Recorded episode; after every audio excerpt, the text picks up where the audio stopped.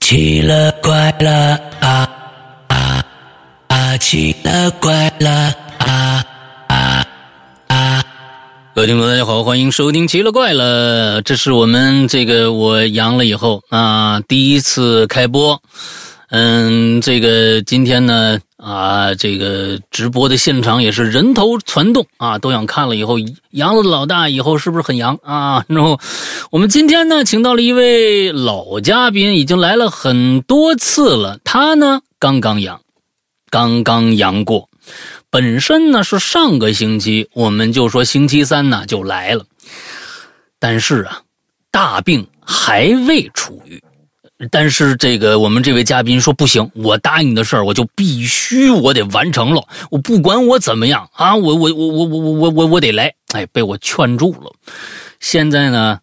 又过了一个星期，刚刚呢大家也听到他的声音了啊，在咱们没正式录之前，哎，听上去感觉不错，请我们的文艺怪咖小金跟大家打个招呼。 Hello，大家好，石阳哥好，我是小金啊，各位好久不见啊，哎，嗯，小金前一段时间呢，也是被这个新冠折磨的咳嗽啊，什么这那的啊。今天呢，嗯咱们是这样啊，最近一段时间啊，年前吧，年前也就剩小金了啊，没其他人了，年前就剩小金了。咱们分两次，以前呢，咱们都是一个晚上两个小时。今天的内容虽然是就是确实是两个小时，但是呢，咱们都大病初愈啊，也别那么那么的拼命。今天晚上一个小时，嗯对对对，下个星期还是星期三晚上九点，咱们再来一个小时啊！今天咱们就一个小时了，嗯好吧？话废话不多说了，小金来吧。嗯，好，呃，这一期呢就先给大家讲几个就是比较传统的，就是现代的灵异真实事件啊，哎，就是嗯，因为好长时间也不讲这类的，呃，就这类就比较现代的嗯，故事了啊，嗯，嗯，嗯，对，呃，那我就开始了。开始吧。就是呢，先跟大家分享几个，就是我认识的那位道士朋友嗯，遇到的几件事儿。好，嗯，第一件事儿呢是发生在这个二零二零年的时候，嗯他当时是陪他的朋友去看这个二手房，嗯月份呢是十一月份。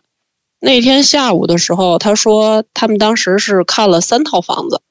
看最后一套房子的时候呢，时间是下午的四点多，呃，快五点左右了。嗯，当时这个中介呢就带着他们俩上楼，呃，这是那种就是说老楼嗯没有，电梯，嗯呃，没有电梯的那种房子。嗯就是要看的那套房子呢是在四楼。嗯，这呃呃，这栋楼是一梯四户，嗯当时呢，他们就上楼的时候，上到这个四楼，这楼道里的这个声控灯啊是亮着的。这个房主呢是住在左手边的这个中单元，嗯，然后呢，他们就进这个屋子里就看房子去了。呃，当时那位道士小姐姐的这个朋友啊，就是对那套房子还挺满意的。他这个朋友呢，就刚要开口说话，这个时候呢，就顺势看了一眼这个道士小姐姐。嗯，这个道士小姐姐就冲他摆了摆手，使了个眼色，就那意思就是说你先别着急。啊当时呢，他他这朋友呢，就对这个房主说，那个我们啊回去再考虑考虑，考虑好之后呢，就电话联系。嗯说着呢，就因为时间也不早了嘛，说着呢就出门了。这个时候就天就已经黑了，就楼道里也黑了。嗯然后楼道里这是不有声控灯嘛？嗯这个时候呢，这个中介呢就咳先咳嗽了两声，但是这灯没亮。嗯嗯然后呢，他这个朋友跟这个中介，然后两个人呢，就是边咳嗽边跺脚。可是呢，无论闹出多大的动静，但这个声控灯啊，它就是不亮。哎，哎，这个时候，这个时候这中介就说啊，这灯怎么老坏呀？可能是这个线路接触不良了吧？嗯然后呢，他啊就说着就把这个手机拿出来了，就打开这个闪光灯，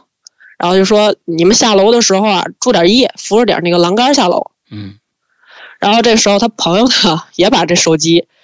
拿出来调出来那个闪光灯，就准备这时候准备下楼了。嗯，哎，就在这个时候，这个道士小姐姐呢就非常非常不合时宜的说了一句：“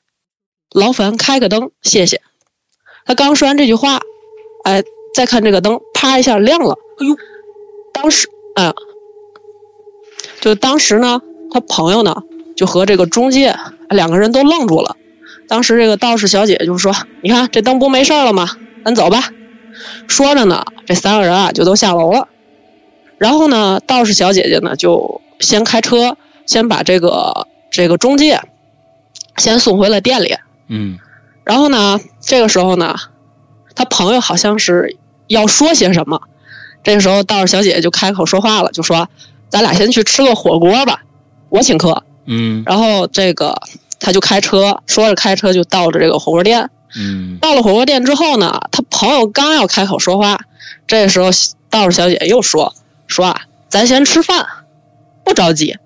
有什么事儿啊，等吃完饭以后咱再说。”嗯吃完饭之后呢，他朋友就问他，就说：“刚才那个看房子的时候，你冲我摆手，然后是给我使了个眼色，不让我买，嗯是这个房子有问题吗嗯？”道士小姐说：“嗯，不是，房子啊没有问题，嗯，但是啊和这个楼道有关系。哦就刚才上楼的时候，对，和楼道有关系。刚才上楼的时候啊，我啊就看到这个楼道里啊，有个男的倒吊在这个墙上，脸呢紧贴着这个声控灯的这个开关，那身上呢还缠，身上还缠绕着这个电线。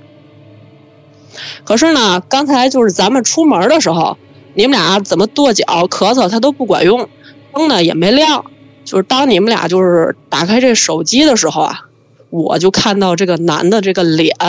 把这个脸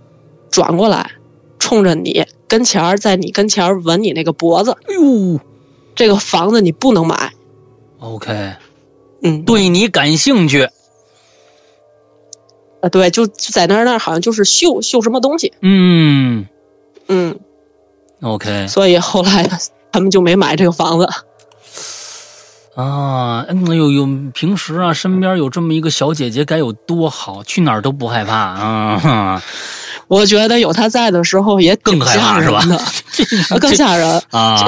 就前段时间，嗯也就是十月份左右吧，嗯他来我们家，嗯我就就举个例子啊，嗯就他他来我们家，然后那个我们俩画图，说说画那个图，嗯然后他呃到我们家门口的时候，他说啊那个让我就是拿点东西，嗯，呃那个敌不过来，我就下楼了，这顺势我不就扔个垃圾嘛，嗯然后他这已经就到门口了，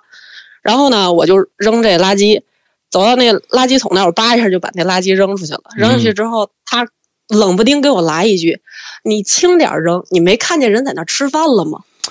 因为当时，就当时我就愣住了，因为当时只有我们两个人，嗯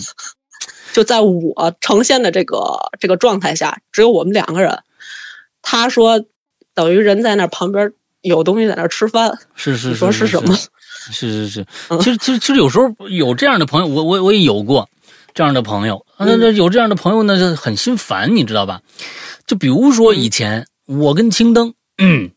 嗯那青灯这这那他人家说是开了眼了，你知道吧？嗯关键是什么呢？你还没办法验证，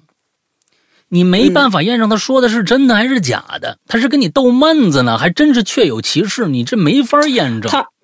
不是，他还真不是跟我逗闷子。嗯有的时候呢，我能看见一团气团的时候，人家看的特别具象。哦，这个东西哦，但有的时候他还真不是逗闷子，就所是以你们能互相他验这个证啊？人，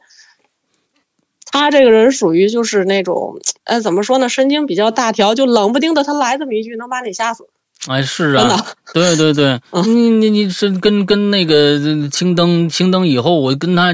呃但凡是那什么，他说说，哎，老大，你看，哎，你别说，你别说，你别说，你你是不是看你你要是看着什么，你别告诉我啊？他说不是不是不是，老大，嗯前面那儿有一个台阶儿，你小心点儿。我说啊啊哈哈，这不是不是，啊，我就是这个的，你知道吧？他他有时候老是那样，嗯，行吧，嗯，你你你接接着来吧，行，好，我说第二个故事啊，嗯呃，这是第二个故事。哎，世阳哥，您还记不记？就是之前就是在节目里我提到过，就是说，呃，您知道为什么？就是说我认识这位朋友，嗯他要在这个车上和家里设结界嘛，哎，我有点你忘还了记不，记 得？我还我有点忘了，你再就是说一说。他当时他不是因为那个，就是他分不太清楚到底，就尤其开车的时候，嗯，他分不太清楚是不是哦哦哦人还是对对马对兽对对对对对对然后，有的时候啊，对，就是他是这么跟我说的，说这个在这个车上，他为什么设这结界呢？是因为之前啊，就总有一些这个阿飘，嗯他们喜欢搭顺风车嗯啊、然后呢，就尤其是他精神高度集中的时候，嗯，你想，你这精神高度集中，你一看那后视镜嗯后面坐一位。啊是是，你猛的地来那么一下，你的心里他受不了，就啊尤其有的时候他呈现的那个样子还是死前的那个状态，啊啊啊啊，那你他他就有的他就受不了，所以呢，他那个时候就是让他师傅啊，在这个车上设了个结界。嗯他说啊，就有一天，他呢有一次他送他师傅回家，上这个高架桥的时候呢，嗯他就隐约的听见这个这个啊车后面有人喊，嗯，就是喊等一等，能不能捎我一程啊？就这么就这个声音，就嗯就这声音很悠扬啊。嗯等一等，能不能捎我一程啊？就这个声音。哎，这个时候呢，他就看到这个他左手边的这个后视镜嗯就有人，而在他师傅这个师傅这个后视镜这个右手边这后视镜呢，看到的也有东西。他们俩呢就定睛一看呢，就发现就等于在他的左手边的这个后视镜嗯是一个穿着清朝服装的一个女人，嗯在这个镜子里冲他招手。嗯就脖子呢伸的很长，就等于说那影子就倒映在这个镜子当中了。 OK 他那个成像，嗯那个头映在这个镜子里，而他师傅右手边的这个后视镜呢，看到这个镜子里的这成像呢，是那个女人的腿。嗯你能想象出这个状态吗？相当于就是这个女人的这个身体啊，是一个大写的字母 U，嗯弯一过个来的嗯 U 型等于身，呃，对，一个 U 型等于相当于是他用自己的那个身体呢，把车的后半段儿给围上的这么一个状态。啊 OK 哎啊、就一直就这么跟着他他们那个车跑。当时是你想晚上十点多，嗯也已经没什么车了，嗯快十一点了那阵儿， OK 在高架桥上。哎，但是呢，就是因为他不设那个结界了嘛，这个嗯女的她也进不来。嗯就当时呢，他师傅就告诉他，你呀专心开车。他师傅这个时候就开始念咒。嗯过了一会儿呢，那个女人就消失不见了。嗯嗯，对，这是第一个他在这个车上设结界的原因。 OK。嗯，我天呐，这个这个这个，他你你确定他他他不是俩人儿吗？这这人也太长了，还真不是俩人，他们其实这个他们这个成像这个变化是他们可以随意拉长。我的天呐，你这这大 U 这边是头，那边是尾，不是那是脚，这这太可怕了，就是还特别高兴的冲他打着招呼：“你等等我呀，让我进去。还跑的倍儿快。”嗯 嗯，，对，这就就围着他们那个车后面跑。哎呦我天呐，嗯，好吧，嗯嗯，然后他在这个家里设结界呢，是因为有一次啊，他他说他在家里面这正画着那个漫画了嘛，嗯然后这个时候呢，晚上已呃已经是到晚上十二点多左右了。嗯他这个时候呢，正聚精会神地盯着那个电脑屏幕了。嗯，哎，您猜怎么着？他看见什么了？他他聚精会神地盯着这个电脑屏幕。 你猜一下，他看到的 是什么？那可看到的多了，看着龙鳞了，哎呀，吓死了，嗷嗷一声啊，就是豁不出去了啊，那你啊、不是，不是，不是， 啊，他他就看他就看到这个屏幕中就倒影，就说除了他自己的影子，他在他的右手边呢还看到一个影子，然后在他旁边说：“你怎么还不休息呀、还在作图啊？”他这个时候呢就缓缓的转过头，他就看见呢是一个女的啊，嗯只有上半身没有下半身，嗯确切的来说啊，是就到脖子的位置，下下面什么都没有。啊 就那就相当于就这么悬了个头呗。呃差不多，就是还到脖子这个位置嘛，嗯撅了个头，就这么冲他嘿嘿嘿这么笑着，然后就这么一转眼的功夫就消失不见了。嗯，然后他他后来他就觉得他是实在不行，就是你想他聚精会神的在做某些事情的时候，你冷不丁来这么一下，真的容易把人吓着。他一看就一看在家也设结界了，在这个在车上也设结界了，就哎好一些。你就说这个我听他说，啊，您您先说，你您你先说这个你这朋友啊，嗯他现在你看啊，碰能看着，能听着，嗯呃，他曾经跟他们交流过没有？尝试着交流过，比如说这个，哎，你怎么还不休息呀、这位是明显在在在考虑他的身体状况，是个好意。他有没有跟这些就是他，哎，就是说，你你你是怎么怎么怎么个意思啊？你是看着我太累了呀，还是就聊过？有吗？嗯，目前来说还真没有。真没有。就是目前来说，他嗯他给我讲的这些故事里，好多都是这个一瞬间转瞬即逝，然后就消失不见了。嗯嗯嗯嗯或者是怎么样，或呃，或者说是什么通过念咒啊，通过一些啊某些技能、一些手段，然后嗯让他们突然间消失。嗯嗯嗯嗯嗯啊嗯对，可能对方的能量也没那么大，你出来一下也不容易啊，攒了两个月出来说一声话是吧？嗯就反正我听他说啊，就说这个阿飘呢，就是确实是会更加关注一些就是能看到他们的人，就你因为你他肯定是他找这个嗯能跟他们就是磁场或者是频率基本相同，嗯能看到他们的人。嗯嗯而且呢，他们这个形态呢，就取决于他们自身的这个能力。嗯，就是他 OK 跟我说，这阿飘呢是分等级的，嗯而且呢，这个阿飘好像都有这个他心通。他心通是什么东西嗯？他心通就是能知道就是人内心的想法。我天呐，三体人要是搞到这个，那地球就毁灭了呀！那他他征服一个鬼就 OK 了不是他，他们确实是有他心通啊。啊！嗯哎呦，我的大概天呐其，能知道，能知道人内心的想法。嗯嗯，OK，好吧，接着来，然后这个他的这个故事呢，这三个故事我就都讲完了啊。嗯然后呢，讲我另外一位朋友的事情啊，呃嗯，这个呢，这个在讲这个故事之前呢，他问了我一个问题，嗯他就问我，他说：“你说咱们这个阳间这边的这个冥婚，在阴间那边，你说这么搞，他们他们同意吗？他们愿意吗？你说这么弄？”啊，就是因为之前，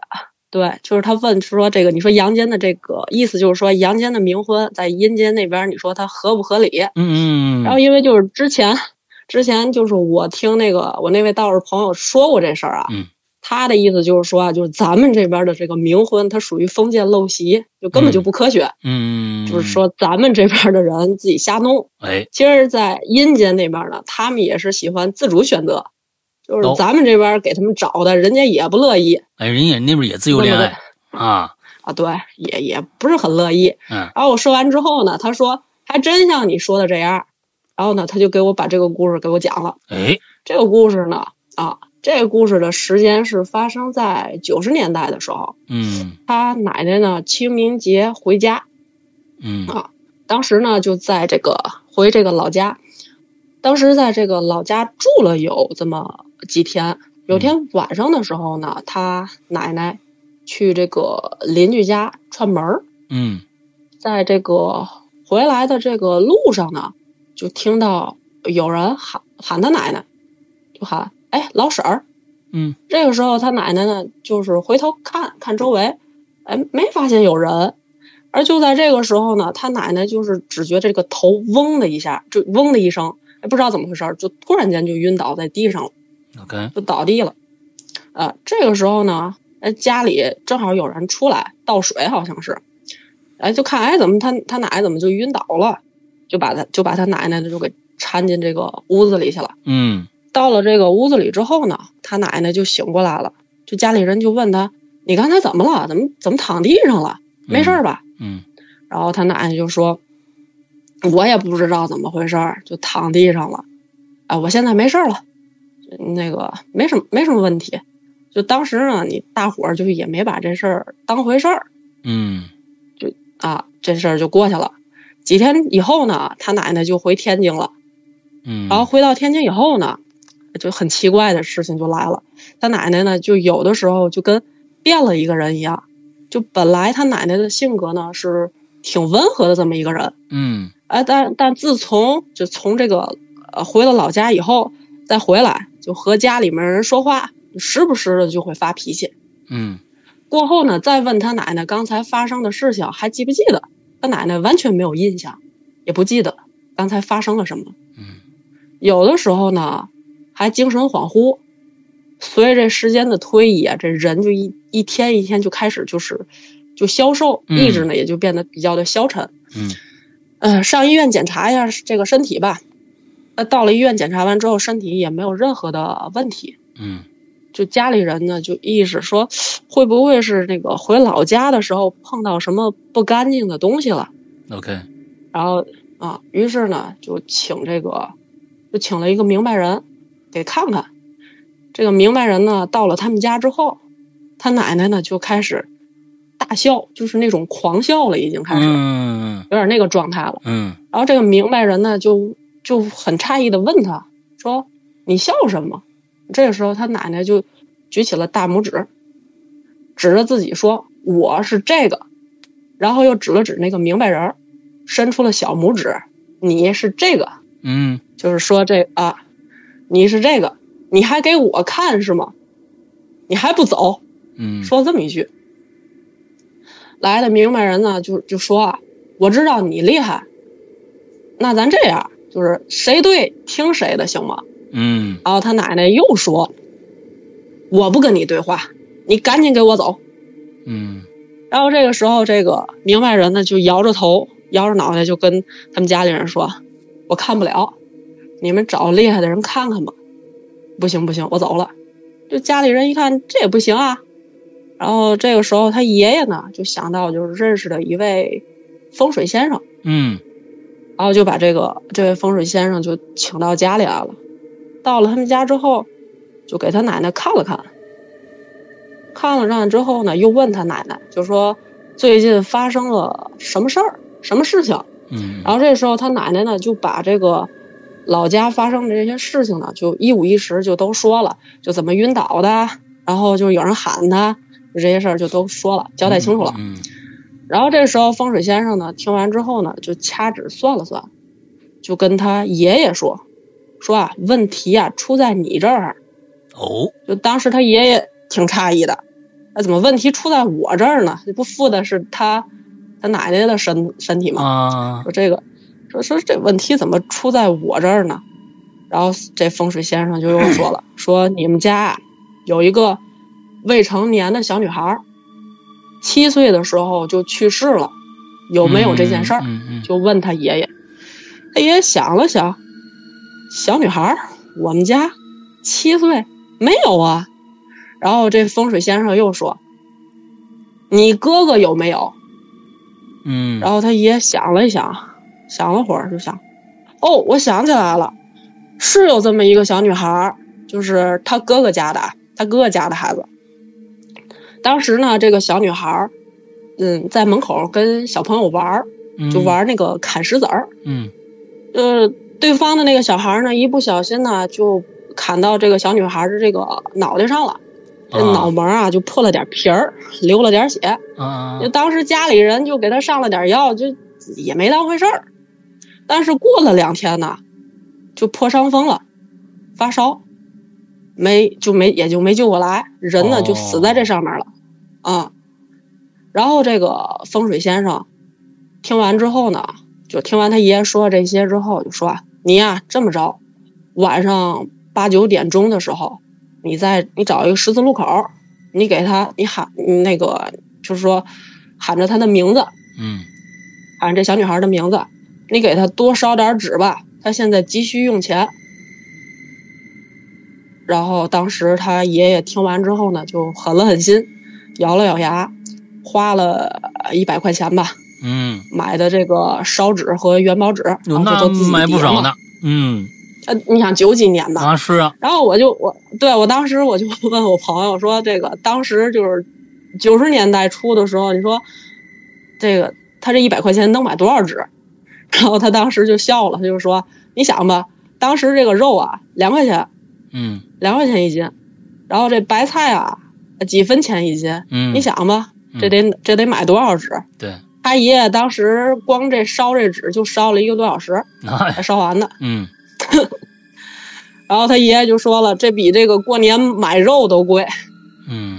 然后他爷爷就把这纸就是都烧完了。烧完以后呢，又过了两天，嗯他奶奶呢就睡午觉。就过去啊，就是过去的那个窗户，就是那那种木头窗户，木头嗯窗户上嗯不都有那个挂钩嘛？嗯嗯嗯，对，就是为了开窗开窗好打嘛，好打开、嗯啊，对，为了开窗好打开的那种挂钩。那天呢，他们家那个木头窗户是关着的，嗯然后呢，这个时候他奶奶睡着睡着觉，就听到这个木头这窗户上的这个挂钩哗啦一声，就响了一声，就哗啦一声。然后呢，他奶奶就惊醒了。当时呢，他姑姑也在，也在嗯跟前儿，嗯就也是听到了这个挂钩响了一下，嗯就看他奶奶这个是被惊醒的那个状态，就问他，问他奶奶是不是做噩梦了，然后他奶奶就说，嗯，刚才确实是做了一个梦，我刚才梦到一个就是很漂亮的一个一个姑娘，嗯，头戴着那个凤冠霞帔，哎呦，穿了一身红嫁衣，嗯就站在这个窗户边上跟我说，婶儿啊，谢谢你给我寄来的钱，嫁妆，对，这是我的嫁妆，嗯，我很满意，嗯，我，找到心仪的人了，我结婚了。哎，说完之后呢，转身就走了。他走的时候呢，碰了一下这个窗户上的这个挂钩，嗯这挂钩就响了，我呢就醒了。然后他奶奶还说，这姑娘长得可漂亮了。嗯从那以后呢，他奶奶的这个身体呢，就一天一天的开始恢复了。然后后来他爷爷呢，就跟他的这个侄子侄女们说，就说逢年过节的时候啊，你给他烧点纸，嗯，然后别那个，他他没钱嗯在那边，儿嗯，啊。后来就他们那边家里人也就照做了，所以那女孩儿按说是是就应该是她结婚那个年龄的，还是要要比那年龄还要大很多呀？按说你你想吧，她这他们都成老头老太太了，那个大爷当年七岁的孩子，这是过去多少年了？那这这这就没有考证了，是吧？嗯，嗯但是但是是但是通过他的描述，他说他奶奶看到的是一个二十二十七七八岁左右嗯嗯嗯这个状态的一个女性的一个样子，嗯，那就是小姑娘付的呀，还是说人人家那个是吧？那个、嗯对方男方的家里面说，你们这个女方家实在太不负责了啊！来来来来，让我来替你出这个那个拔个创啊！哎，啪， 付到老太太身上了，哦，给钱给钱给钱给钱！哎，你这别把人忘了。呃，嗯也不是，她就是好像就是那个小，就是小女，等于那个风水先生说，就是那个小女孩儿哦 OK 附在她奶奶身上了。 OK，明白了。嗯嗯，等于附身这个事情是，她肯定先是也是先是去找她家里人了，嗯，就是说找她这个直系亲属，肯定是去找了，但是发现好像那个频率她衔接不上，嗯，嗯嗯，就是没法跟他们沟通。你说嗯托梦吧，托梦她得花钱，嗯。她也嗯没钱。嗯所以他就没法托这个梦。啊，就附身吧，你说附身你得找那个体弱的人，嗯你身体越弱他才越好附身。嗯，可能他们家里人就是那个也没有这个信号，然后他也附不了这身，嗯所以可能就找上他奶奶了。好吧，嗯，嗯这这我们其实冥婚的这个这个习俗，现在、呃国内。呃国内太大了，嗯，就是说在嗯北方这边儿，我好像还，好像我我是从来没没遇到过。那个南方那边的一些一些小地方，好像我好像还还能听说，但是台南方还湾是有，对台台但湾反正是台肯湾定这边有也，挺多的。台湾是肯定嗯有，现在好像虽然少了，但但依然有。所以去台湾，地上的红包绝对不能捡，捡了你就嗯结婚了、啊！捡了你捡了你就结 婚了，哎，大概就是这意思。哎，也不是，他可能会问你，他他不是说会问你愿不愿意吗？他他你捡了之后是要问愿不愿意，但是你基本捡了你就没跑了。以呃，对，以前是不问的，你只要捡了就把你架走了。哦现在还是能问问的，因为咱们那天威跟咱们说过这事儿，我记得跟哦咱们说过这事儿，就是现在好像还问问你，啊，这这个东西，要不然嗯法律不让啊，对吧？嗯，啊，对，哎我法律不是不允许吗？对对好像对有对那个民婚，好像触犯什么什么法。对对对对对对对。嗯，好吧，来一九接着，年嗯的时候好像颁布的。对，啊，啊，我接着说啊，嗯，呃，再给大家讲一个故事，是讲这个，呃，高手在民间的一个故事啊。哎，说在零几年的时候呢，在一个别墅群里头发生了一起入室抢劫杀人案，嗯办案者呢就报案了。当时这个警察叔叔听完之后，听完这个报案者的这个叙述啊，就给警察叔叔的这个感觉就像是这个报案者呢就在这个就在这个案发现场目睹了这一切，就听他这个叙述过程。啊，OK，啊，当时这个警察叔叔呢就出警了，到了这个案发现场呢，找到了这个报案人，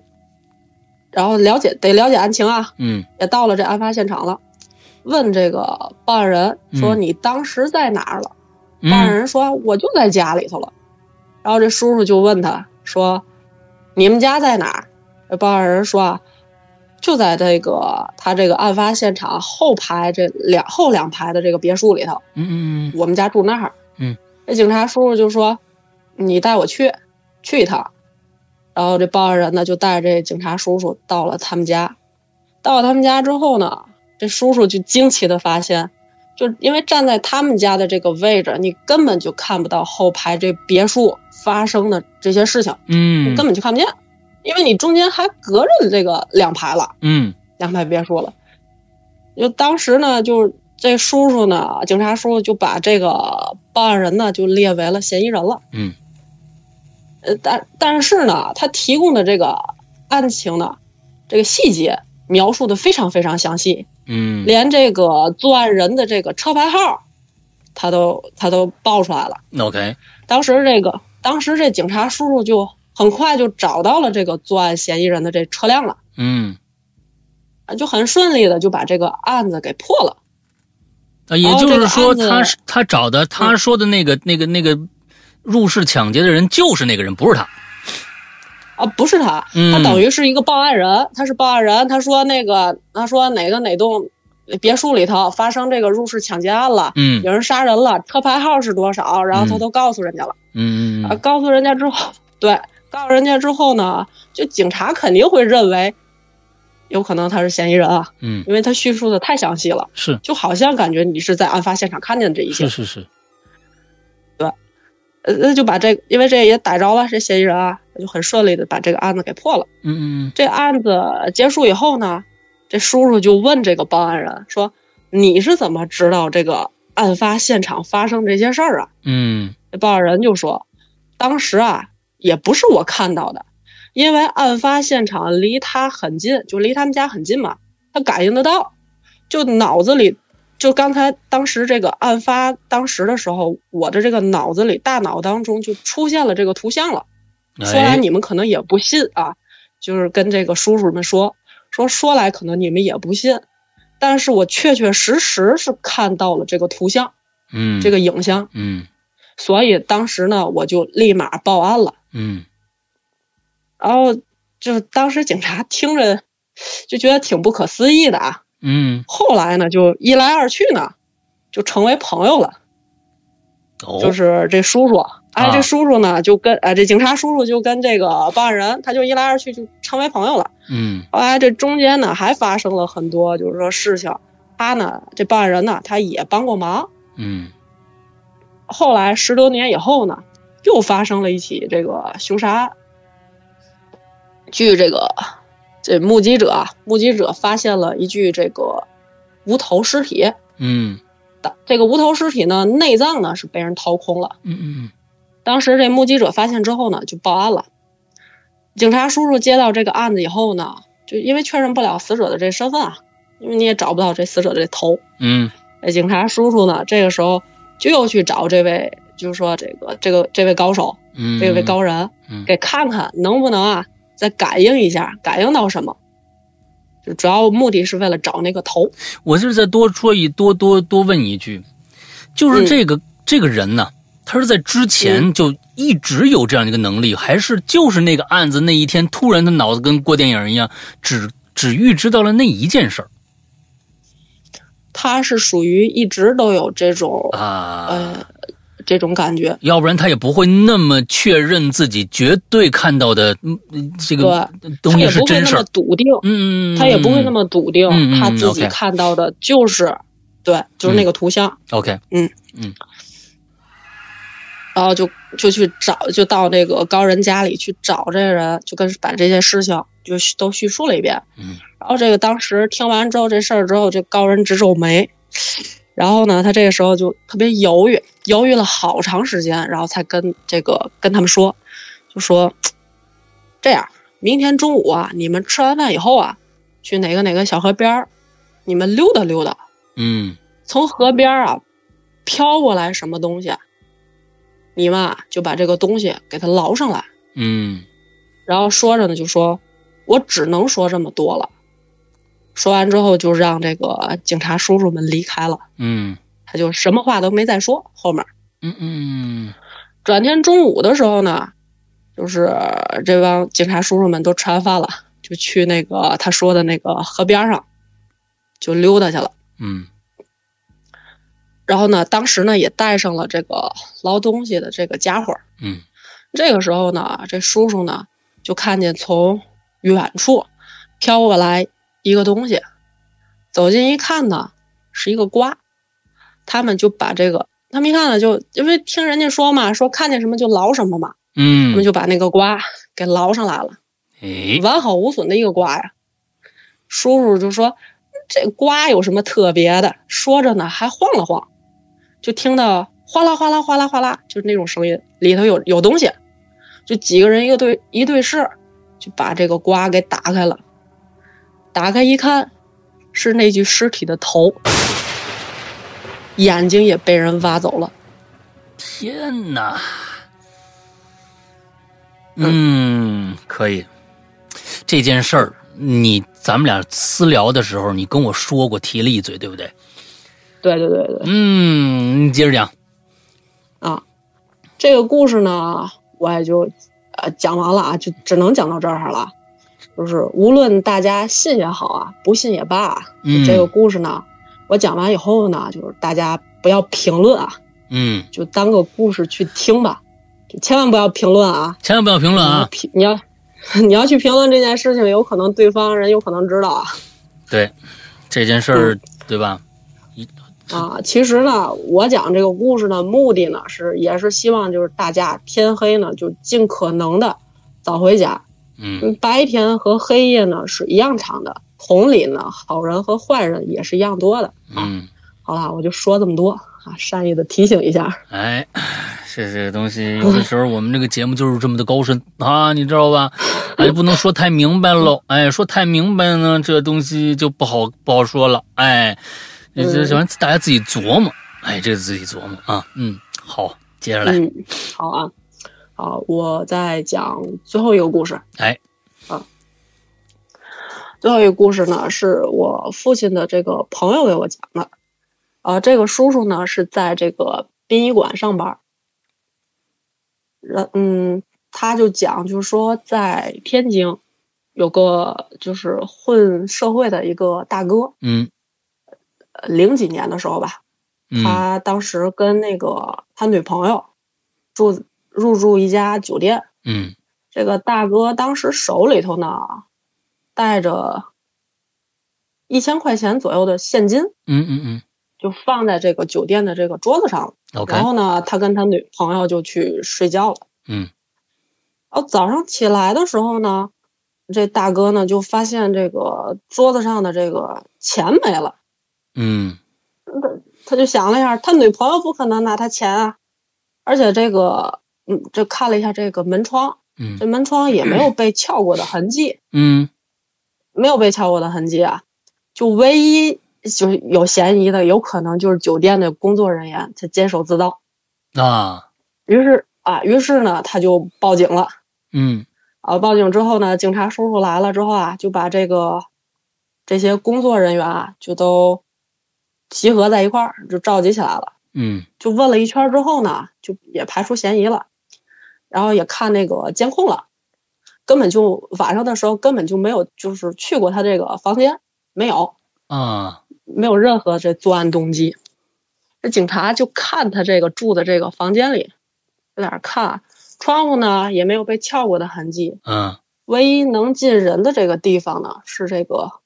壁炉的这个位置。嗯有一个烟囱这个管道。 ，OK，呃，警这个警察叔叔就问这老板，就说这个烟囱管道你们平常用吗？然后这老板就说，自打他接手以来啊，这酒店的这个烟囱啊，就好长时间就都不用了，嗯很多年没有人用过了。嗯这个时候呢，其中的一个警察就朝这个壁炉里头就探头去看，这一探头一看啊，这叔叔就说：“哎呦我的妈呀！你嗯不知道这管道里头卡着个人，就已经死了很长时哎间了，就咦卡在那个管道里头。 ，OK，嗯，什么状态就已经是风干了。你们就想象一下那个腊肉什么状态，啊，看到多少年了，嗯什么状态， 就卡就卡在那儿。这个时候，警警察叔叔就给那个呃给我认识这叔叔打电话啊，就让他们把这尸体得拉走啊。嗯？然后他们这些人，呃这些这几个工作人员就过来，就就把这个管道里的这个人给拽出来了。拽出来一看呢，这人手里头攥着这个大哥的这一千块钱，嗯啊，手里头，啊、哎呦，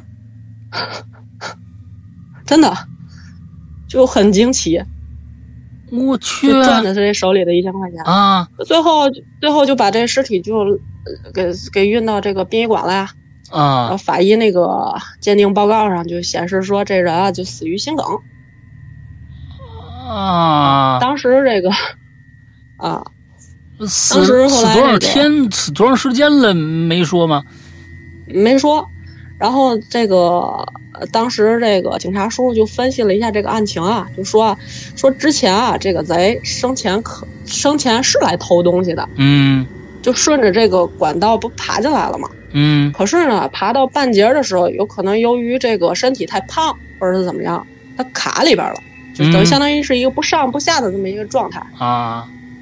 然后这个时候呢，又突发这个心梗了，就这么挂了，哦，是个倒霉蛋儿的故事啊，嗯就这么就这么挂了。但是就是这个这叔叔呢给我讲的时候，他说呢，就是说这就属于贼心不死，他哎死了还要偷，还要偷这笔钱。然后，但是我想的是呢，就是说，你如果他要是不拿这笔钱，就别人永远都不可能发现他。哦，不对能发现它尸你体的你说的没错儿，对，他的这个尸体呢，就你肯定是你别人不发现他，他可能他就只能在这个通风管道里头待着，嗯，没这错总儿，要入土为安吧。嗯嗯嗯，不过嗯不过呢，我细想了一下一个画面啊，就嗯当时这大哥睡着，嗯，这小偷啊偷偷的爬出了管道，哎，然后拿走了这个真正这个钱，嗯，然后就顺着这个管道又爬回去了。其实这画面也挺吓人的。嗯是是是是是，不管他怎么着吧，他都很吓人。一个腊肉，你想想，那挂在这外面的腊肉突然活了，啊，去那儿你掏你兜去，你这个东西你不管怎么着，它它它它也很可可怕呀。对，哎呀，其实这些故事呢，可能啊都有后续，但是咱们可嗯能呢、也没法往下讲。哎，这人反正我是对这个这个人死了多长时间比较感兴趣。你这都成腊肉人死了，而不僵，对呀、活了很多年了，对呀、我死是觉而得不僵啊。它可能这个这个烟囱的这个特殊的这样的一个结构啊，能够让它是不是嗯能快速的成为那样的一个状态？不知道，死而不不知道僵。你你想，啊他这个老板接手之后，他又好有有很多年都不使了，嗯那肯定是在他接手之前，这个呃嗯这小偷就没就死了。啊，说不定这这这这这这，我估计解放前的事儿都有可能啊，你说是吧？不知道，啊，不知道不，清楚。哎，嗯，所以今天呢，其实小金就是给咱们带来嗯一些都市怪谈啊。今天这一系列全部都是都市怪谈，下个星期三我我也好长时间没讲了。啊，你是咱嗯们下个星期三是接着你你你姥爷那边事儿啊，还是怎么着啊？下星期就讲我太爷爷的故事呃吧。太爷就是太爷啊，就是太爷说人姥爷了，太爷，嗯，啊，是接着太爷的事儿，这这个这个这接着太爷的事儿讲是吧？对准备是哪一段啊？准备，我回来跟您微信呃微信说一下。行行行行行行，我啊估计呢，你那边还有好几个大折子呢。呃，啊对这大折子嗯就是就看看什么时候开，这是一个大坑，小金给咱们开了一个大坑啊！完了之后，大家就慢慢听，哎，下慢慢听。下礼拜要讲的话，一个小时的话，先讲几个，嗯，